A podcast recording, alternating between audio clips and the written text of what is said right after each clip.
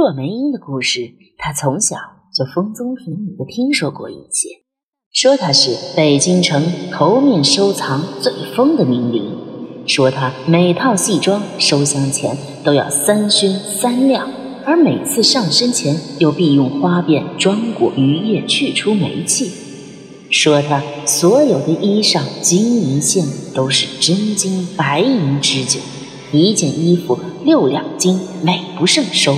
贵不可言，但是戏行规矩，死于非命的伶人衣箱通常不再启用，只做文物收藏，除非有逼不得已的理由，否则绝不开箱。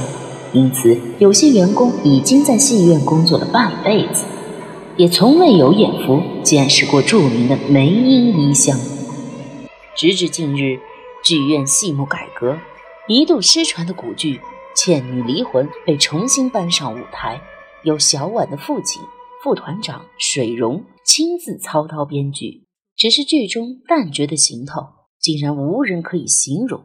只是有个老戏迷赌咒发誓地说，若梅英从前演过京剧的《倩女离魂》，并设计过全套的行头。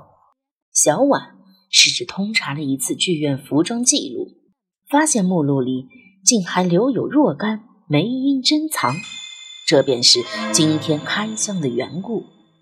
众目睽睽之下，小婉轻轻掸去真皮衣箱表面的积尘，飞灰四散，露出烙印的精致花纹，是一幅暗示性极强的春图。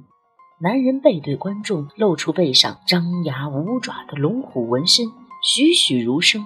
虽看不到人的正面，男性的阳刚霸气。却早已破土而出，女人香肩半裸，红衣初褪，正低头做着含羞解带状。小婉颇有兴趣地端详片刻，这才用钳子扭断连环锁，钥匙早已丢失了。双手着力将香盖一掀，一股奇异的幽香扑面袭来。小婉只觉身上一寒，香杆“突”的又自动。